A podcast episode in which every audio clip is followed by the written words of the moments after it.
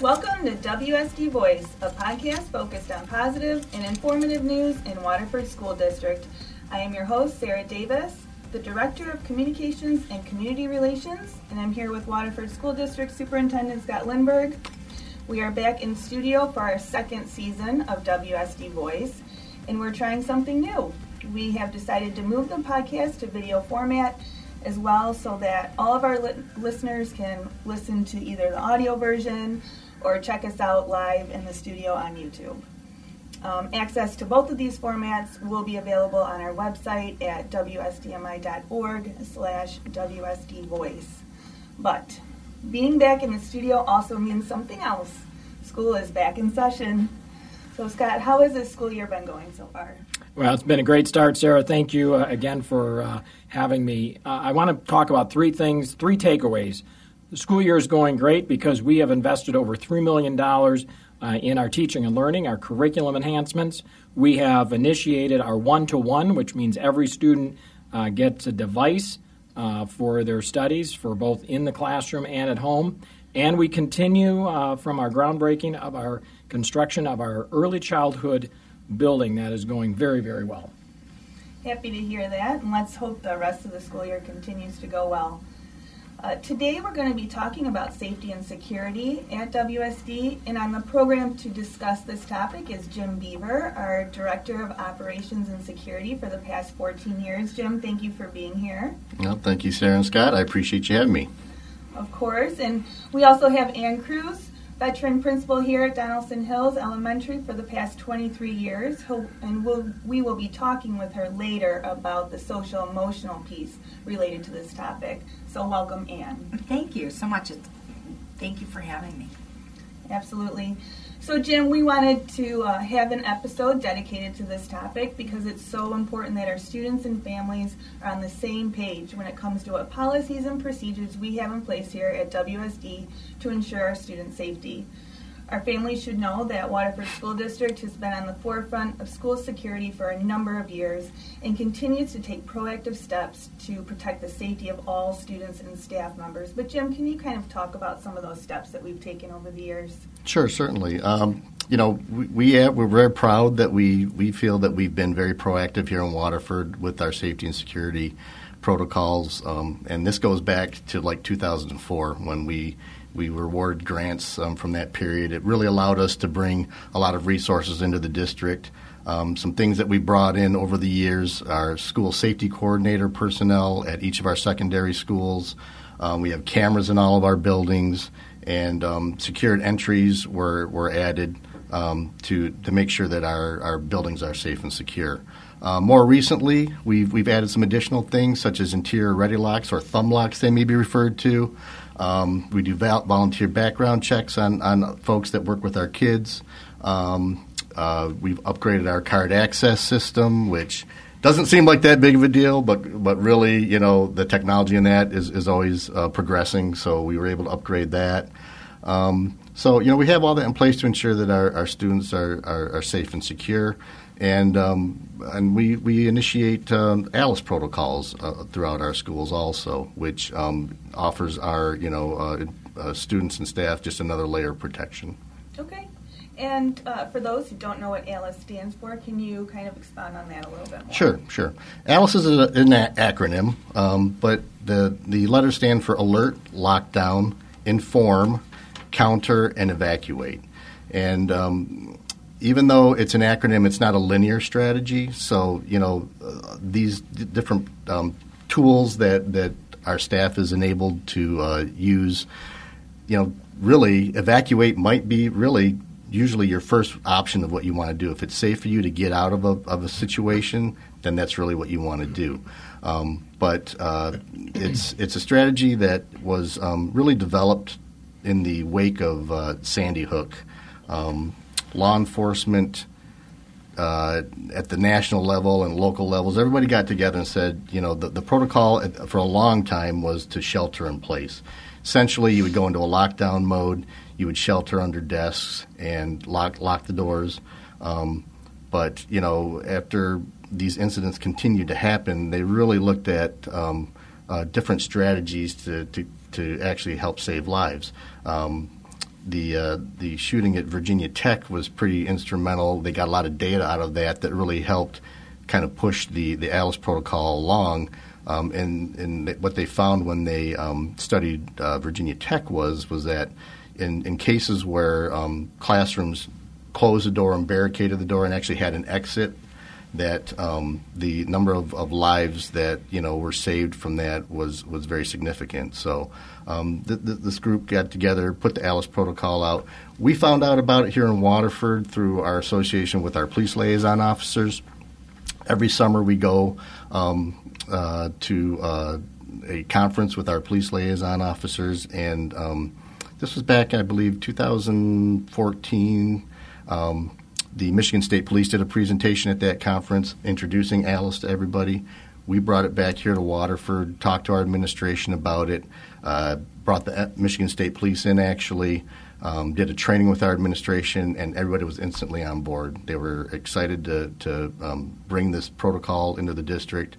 Um, and and then in 2015, actually, after we decided to move forward, we immediately uh, had a, a huge training sessions with all of our staff and uh, trained everybody um, uh, on the Alice protocols. And we continue to do that every year. We do refresher trainings every year with our staff, and um, it, it's really, you know, we're, we're, really proud to be on the forefront in the county, um, if not the state, with with any, uh, really bringing Alice protocols in. So um, that's that's really kind of where we're at. Yeah, excellent yeah. work.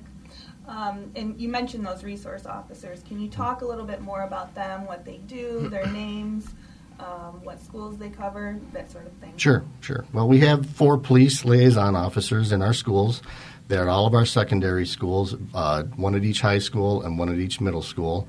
Um, we have uh, Officer Matt Reed over at Mott High School. We've got Officer Tim Gilo over at Kettering, uh, Officer Andy Tarajis at Pierce, and uh, new this year is Officer Kelly Johnson over at Mason Middle School. So, um, you know, they they do a great job. They're there to build relationships with kids. Um, really, you know, the goal of the police liaison officer it serves many many goals, obviously. But uh, you know, when I when I talk to, to them, you know, they really want to break that st- stigma down with our kids of what a police officer is. You know, a lot of our kids don't see police in, in, a, in a positive light, so they want to build those relationships with kids and um, kind of have a different perspective. It's um, you know, our kids come from all different kinds of backgrounds. They're there, you know, to, to be a resource for them. Their offices are right in the schools.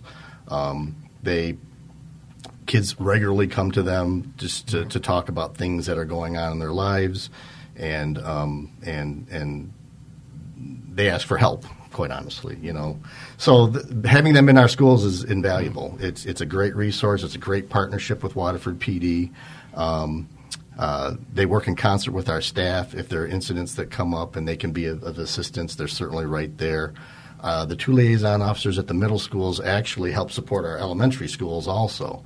Um, so you know that is a, uh, a real benefit. Um, it's it's something that we've tried to supplement with our school safety coordinators in the past, but the liaison officers, you know, especially with that age of student, it makes a real impact when a uniformed officer goes in and and gets involved in the situation. So you know, obviously, I, I, think for all of our staff and our community, having you know those officers in our buildings is another layer of security that just makes everybody feel much more safe and secure. Yeah, absolutely.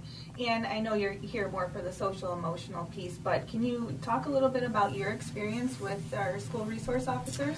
Yes, so Kelly, Officer Kelly Johnson, um, is new to Donelson Hills this year, and he has been assigned um, he came in our building right away, walked the hallways, talked to kids. We visited classrooms, um, really answering questions that kids may have about safety and security, as well as building those relationships.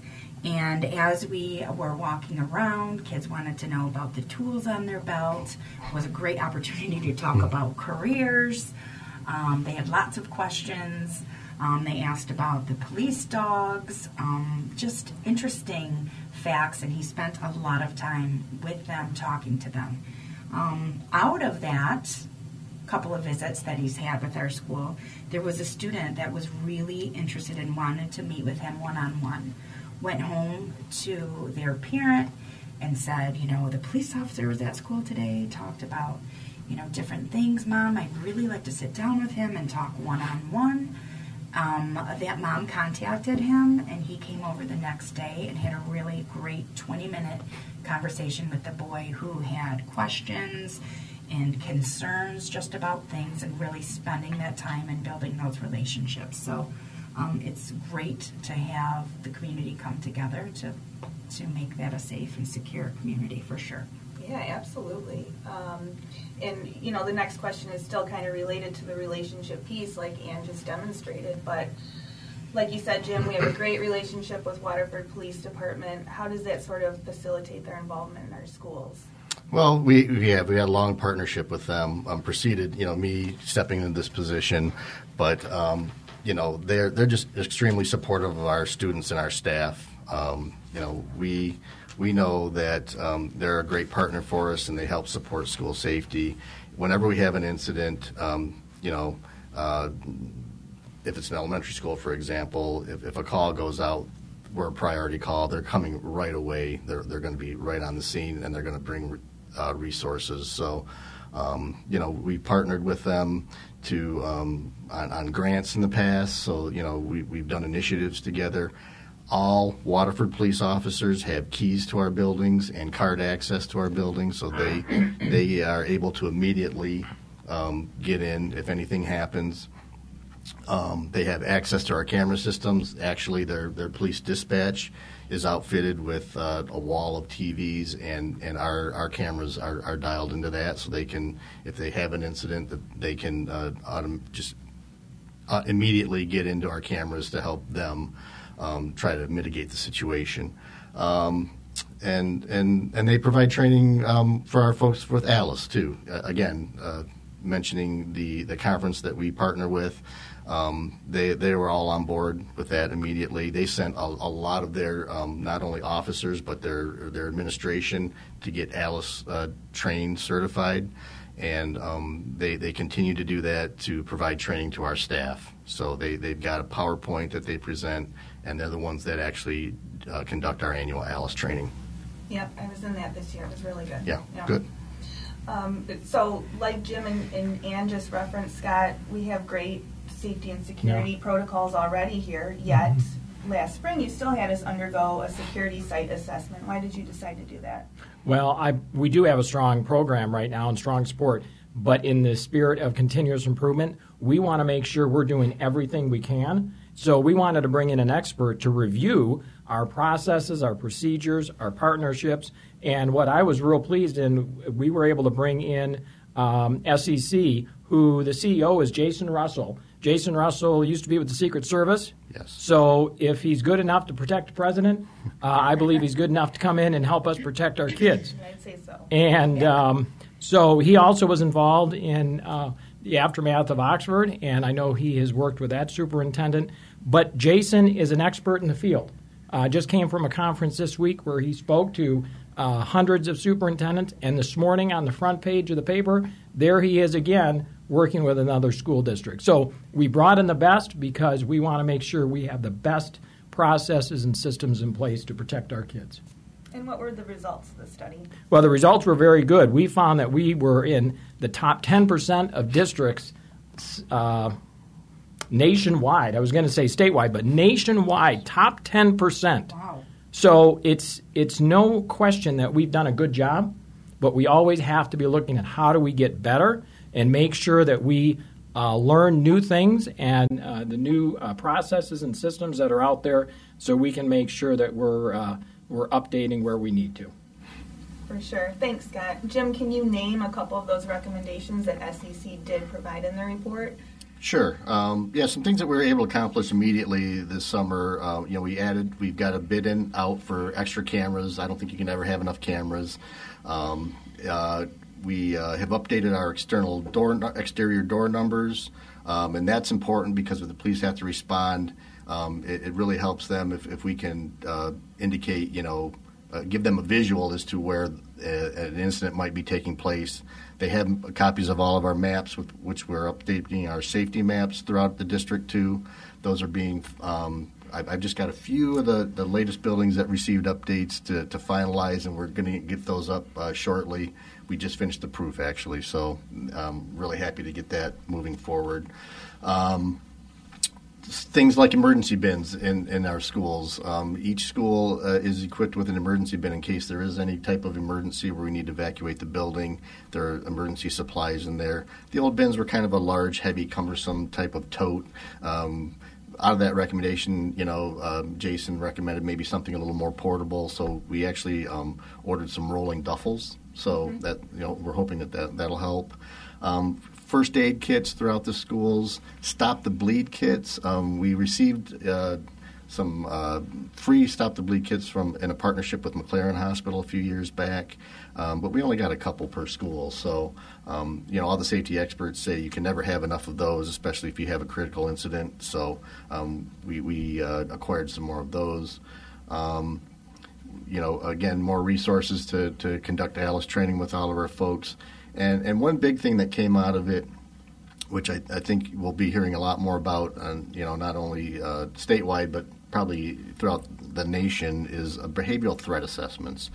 And behavioral threat assessments is, is, is, a process where really it's a proactive strategy to where, um, you know, if we've got kids that are struggling and um, staff, you know, start seeing signs that, that, a child might need some help or an intervention, then this process really gets the whole team together. Um, and it's a very defined process. It's um, again a national uh, standard. It's, it's uh, been developed in cooperation with the Secret Service, um, but it, it's really uh, in place to, like I said, kind of help um, identify um, kids who are struggling, and then it brings a whole team together, which could include school administration, social workers.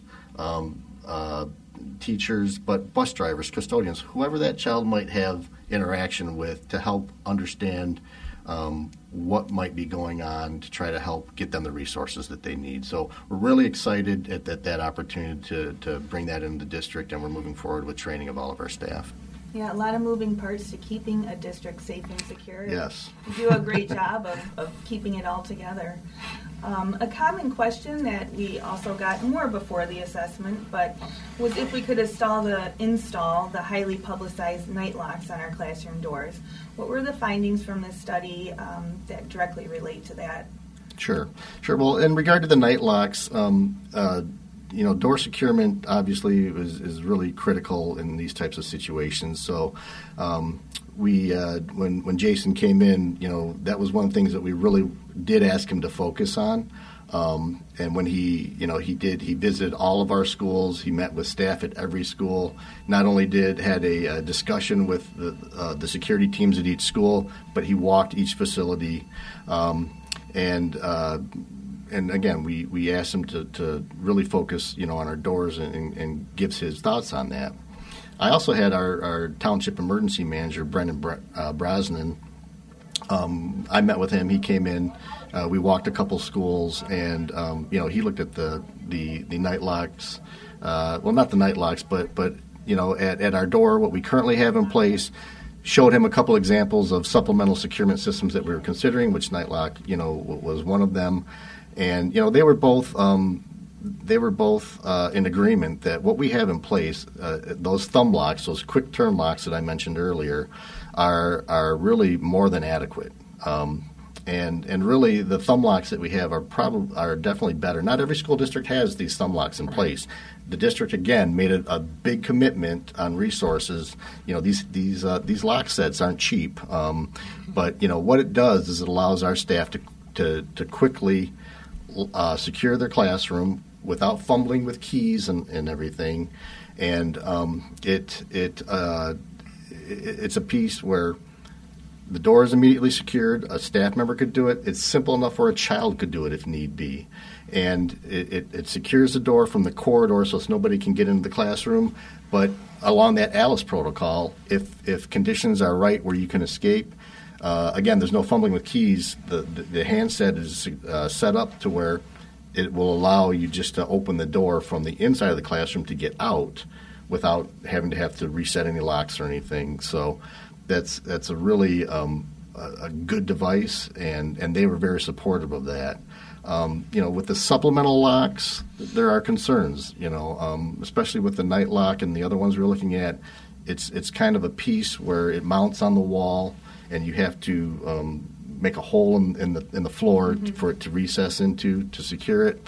There were some concerns about access. I'm, um, you know, we know things end up missing mysteriously sometimes. So, uh, you know, if we have a, if, if we're counting on that to, to be our our measure to secure that classroom, and at the moment of truth, somehow that piece is missing, or somehow some dirt or debris have gotten into that hole, it really, you know, could compromise, you know, um, having that strategy in place. So we didn't really think that that, that was, um, you know, we, we know what we have is, is excellent. We really didn't feel that we needed to supplement it with, with another product. Um, so that's that's really kind of how we, we came to the conclusion with that. We shared with our board of education, had Jason actually come in and talk to them about that piece too, and and, and they were in agreement. So um, you know, it's it's it's really the, the thumb turns that we have in place are an outstanding solution. Good to know. Yeah.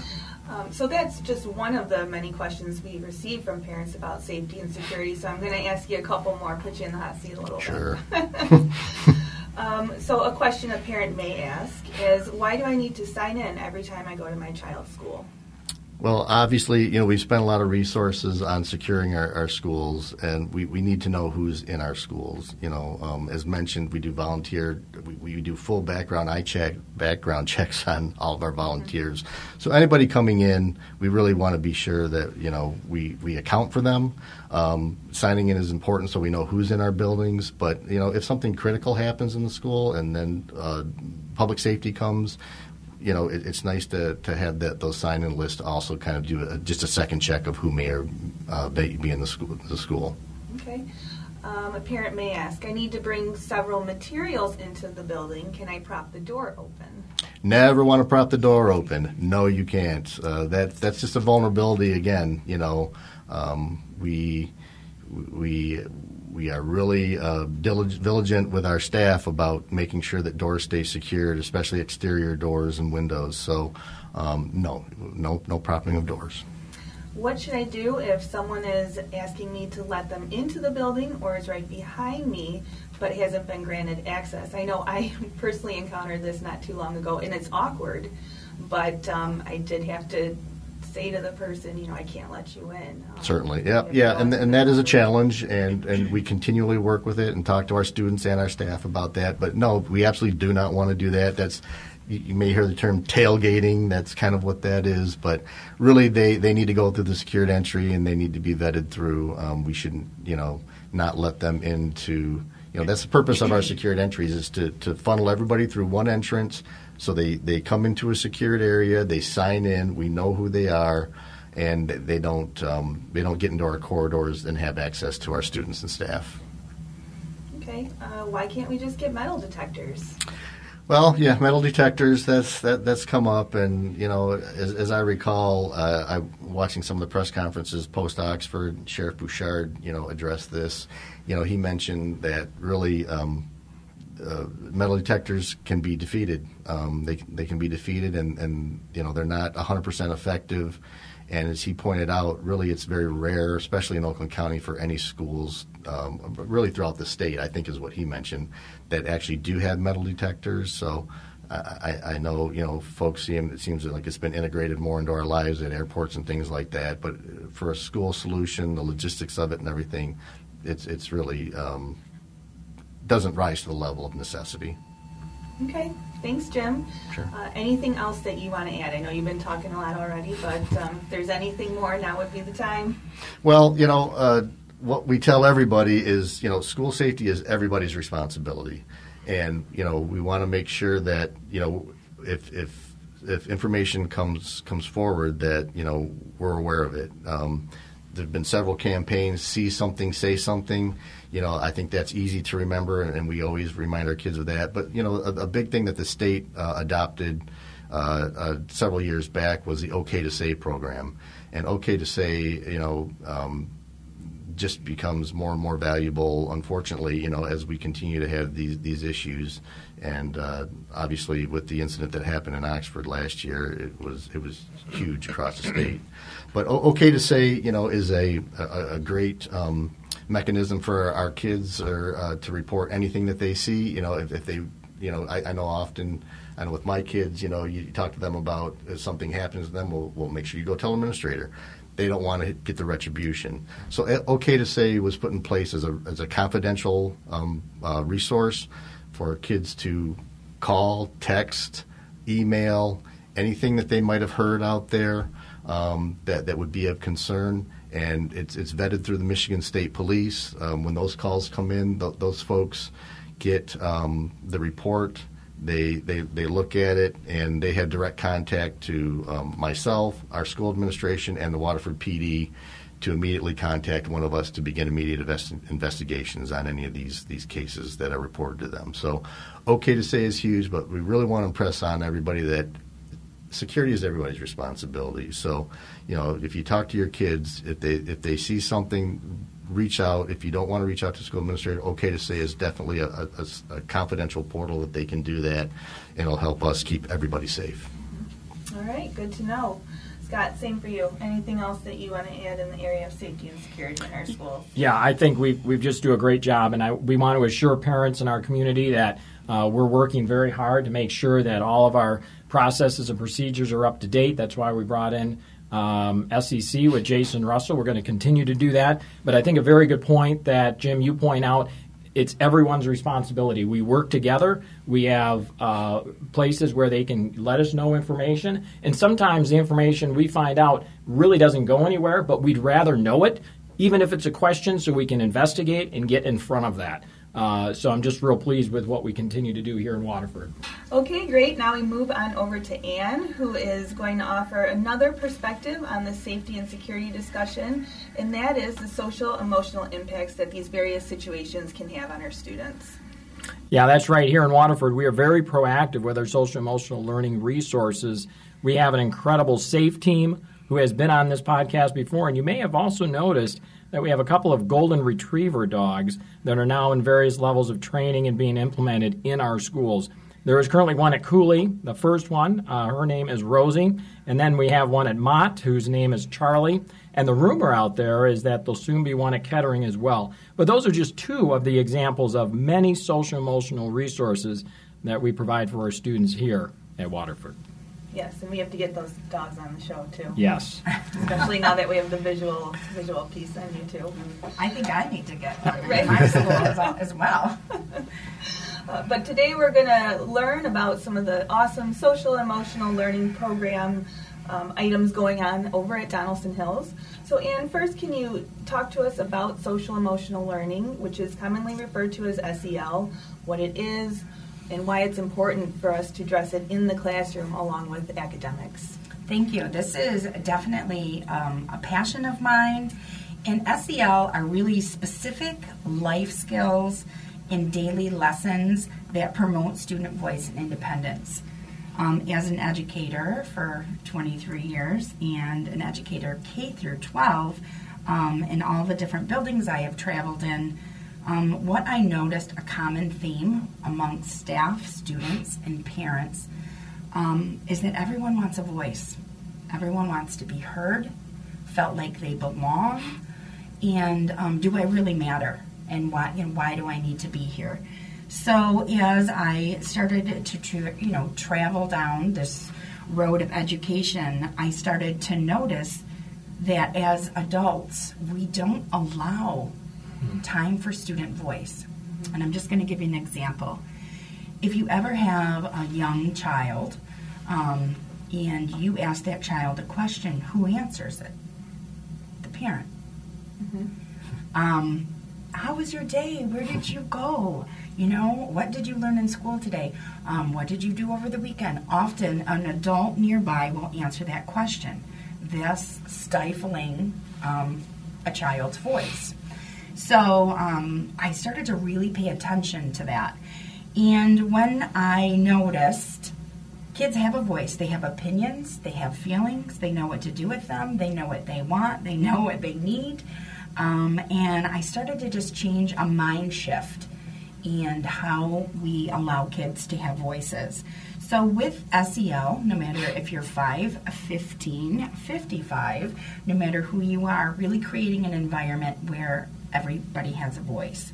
So through the social emotional learning, students really under, learn to understand their emotions, identify their emotions, communicate their emotions, and really take responsibility for those emotions and the actions that, or the repercussions or the consequences of their voice. Everything has a consequence. So, um, understanding that and relating to themselves really gives them a positive self image um, through school. Okay. And how is it that you have implemented SEL at Donelson Hills? So, an important component of SEL um, in our curriculum is called restorative practices, or um, in some areas they're called circles. So it's that creating that classroom community again where everyone has a voice, everyone can be heard.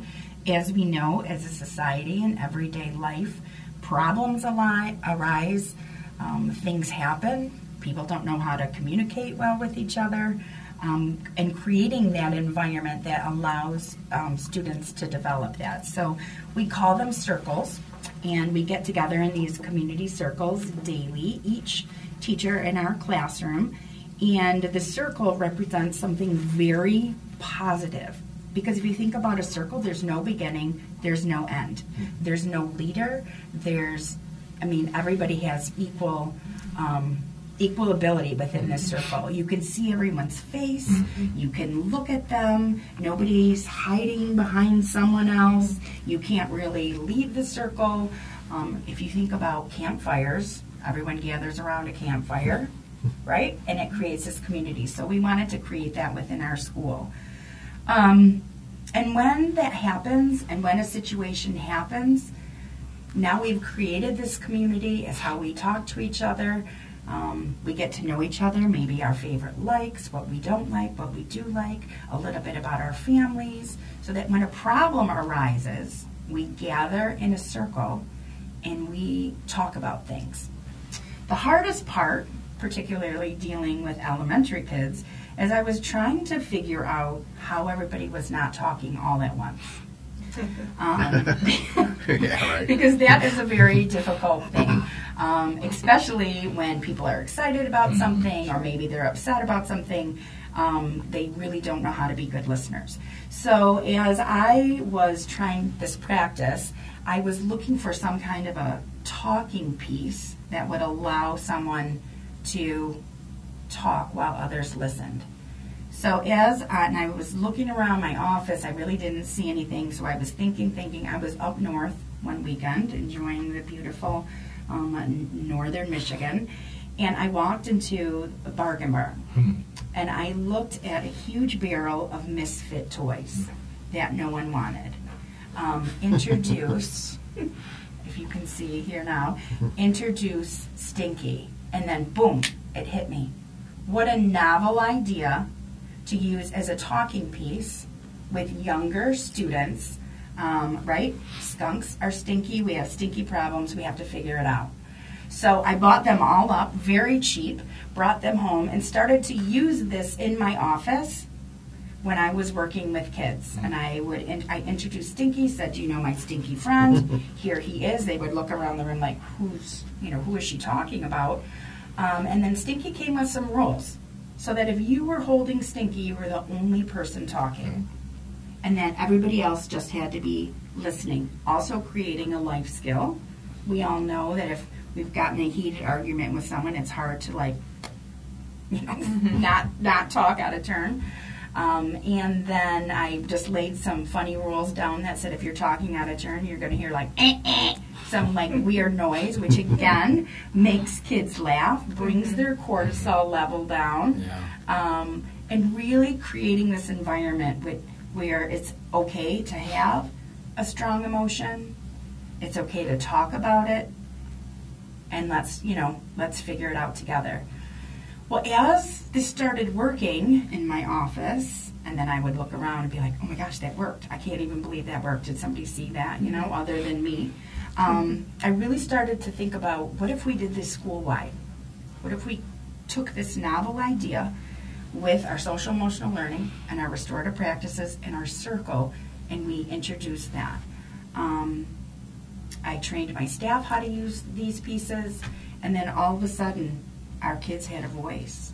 They, they knew what to do with their strong emotions. Um, and then Pinky came along, just random, because as we were using this talking piece in our restorative circles and creating our social emotional learning space, a teacher came to me and said, Anne, Stinky needs a friend. and I, I was like, and she said, this is Pinky. Because a student noticed she had a stuffed pig in her room, and because Stinky solves Stinky problems, Pinky will create positive solutions. Thus, the friendship formed. Mm-hmm. So, I found all these online, created these friends, and so after we solve our problem in our circle, and students have their voice and they voice their opinion, then Pinky comes in and students start to give advice how to problem solve. What are some solutions to the problem we have present? The teacher is not giving her opinion or his opinion or his advice. It's coming from kids, allowing kids to voice what the solution is. Um, it's a it's a beautiful it's a beautiful scenario. Um, it allows kids to have a voice. The most interesting thing is kids seek these items out now on their own in the classroom and they work out problems independently, um, not in a whole classroom. On the playground, in the gym, sometimes when things get really heated, um, kids will ask, we have Mrs. Kruse come in and run our circle. And if I am walking down the hallway with these two things, there is not a student in our classroom. Mrs. Kruse, where are you going? We have a stinky problem. and they say, well, you'll work it out. You guys will work it out. Um, and it really allows, it gives teachers a tool. Um, because problems arise in school. You can't have 25 kids in a classroom um, when there's not a problem or a situation every day that needs a solution. So, Right. So, what was it that made you decide that this would be a good method to utilize in the classroom? as I became an administrator um, and I had to investigate and deal with more serious situations that required suspensions, it didn't feel good here. It didn't. It didn't feel good to remove a child from our community and expect them to come back a different person the next day. Sure. So, as I started to think about that, I really started to think about restorative practices. As as we are teaching students, whether they're 5, 15, or 18, a skill that they have to have is they have to understand what my actions have consequences, but how they have affected the greater community. So by sending somebody home and expecting them to come back without really having a conversation about what happened, what were you thinking at the time? Who did this affect? How can we repair the harm? Yeah. Then the behavior, the negative behavior that caused the suspension, will not change. They will not understand how it connects bigger to the greater school community. So as we start, as I started to do these restorative practices um, and really build self confidence within students um, to take responsibility for their actions, then we had less problems and increased um, awareness of how these affect the greater community.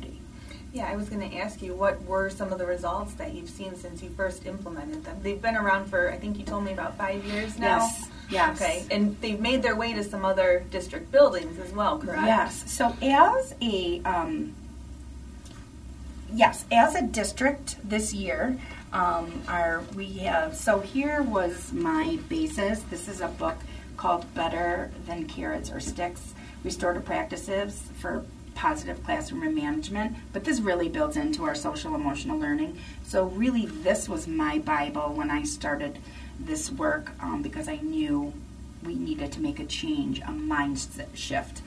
Um, and as a district, we have adopted this book this year, and it was given to every staff member at professional development. Um, as you can see, it's it's it's it's thin. Mm-hmm. Um, it's great for parents, students. Um, we did a book study at our school, and then as things started to improve in our school, not only academically, but students started to come to school. Our attendance was up. Um, our safety and security in our community was building um, I started to share these ideas with my colleagues. Um, Stinky and Pinky have made their way mm-hmm. into multiple, multiple buildings. Um, I, I did have a teacher that had moved away to a different state because her family relocated. Um, she texted me a couple years ago and said, Stinky and Pinky are in full action um, at our school because she had a tool that she could take mm-hmm. with her. Um, this is a lifelong skill to really be able to communicate. Absolutely. You can't argue with those results. No. No, and I, if I could say, I mean, mm-hmm. you know, when I participated in the professional development, we did a big security piece, you know, with, with all of our staff. this presentation that you did, along mm-hmm. with the mm-hmm. SAFE team, getting to meet the SAFE team and what they do for our kids is just phenomenal. It really does just, you know, just helps with the, uh, the overall safety and security of everybody. But just just phenomenal work on that. I'm really impressed. Yeah, yeah. thank you. Mm-hmm. Thank you. We yeah we are. I'm impressed um, that it that it works. You know, it is not a magic pill. Mm-hmm. It is really a change in a mindset, how we approach. Um, we're teaching children and to mm-hmm. understand their uh, strong emotions. But it sounds like it's good for the children as well as the adults mm-hmm. involved mm-hmm. Absolutely, too. So it's, it's yes. for all ages, like you yes. referenced a couple times. For sure. Mm-hmm. Um, Scott, what are your thoughts on what Anne is doing over there at Donelson and overall why this type of learning is so important in the district? Well, to highlight three things why it's so important relationships, student voice, and skills, teaching skills to resolve conflict.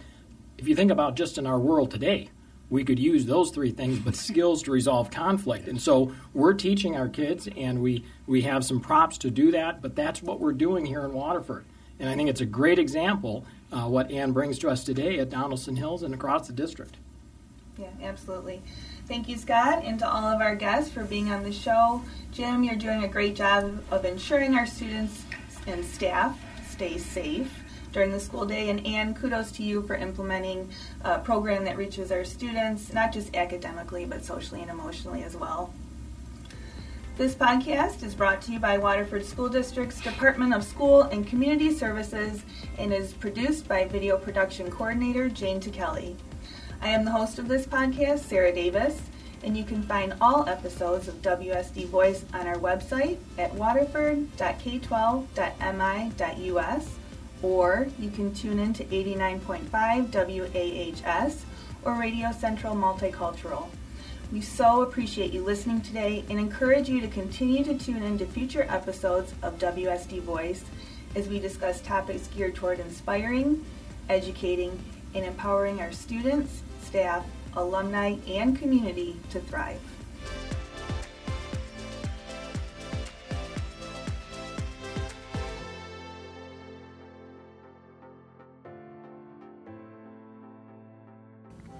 Hello, this is Scott Lindberg, Superintendent of Waterford School District. Right now is a very exciting but also challenging time in education. More than ever, our staff and students need support. That is why this November 8th, Election Day, Waterford School District will place a non homestead millage renewal and restoration on the ballot. This is something we are required to do every 10 years to maintain current funding.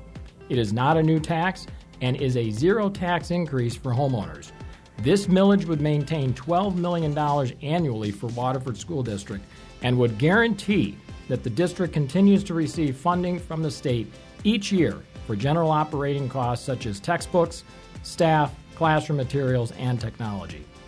To learn more information about this millage and how it impacts Waterford School District, Visit wsdmi.org slash millage. As always, thank you for supporting this district and most importantly, our staff and students. This ad has been paid for by the Waterford School District, 501 North Cass Lake Road, Waterford, Michigan 48328.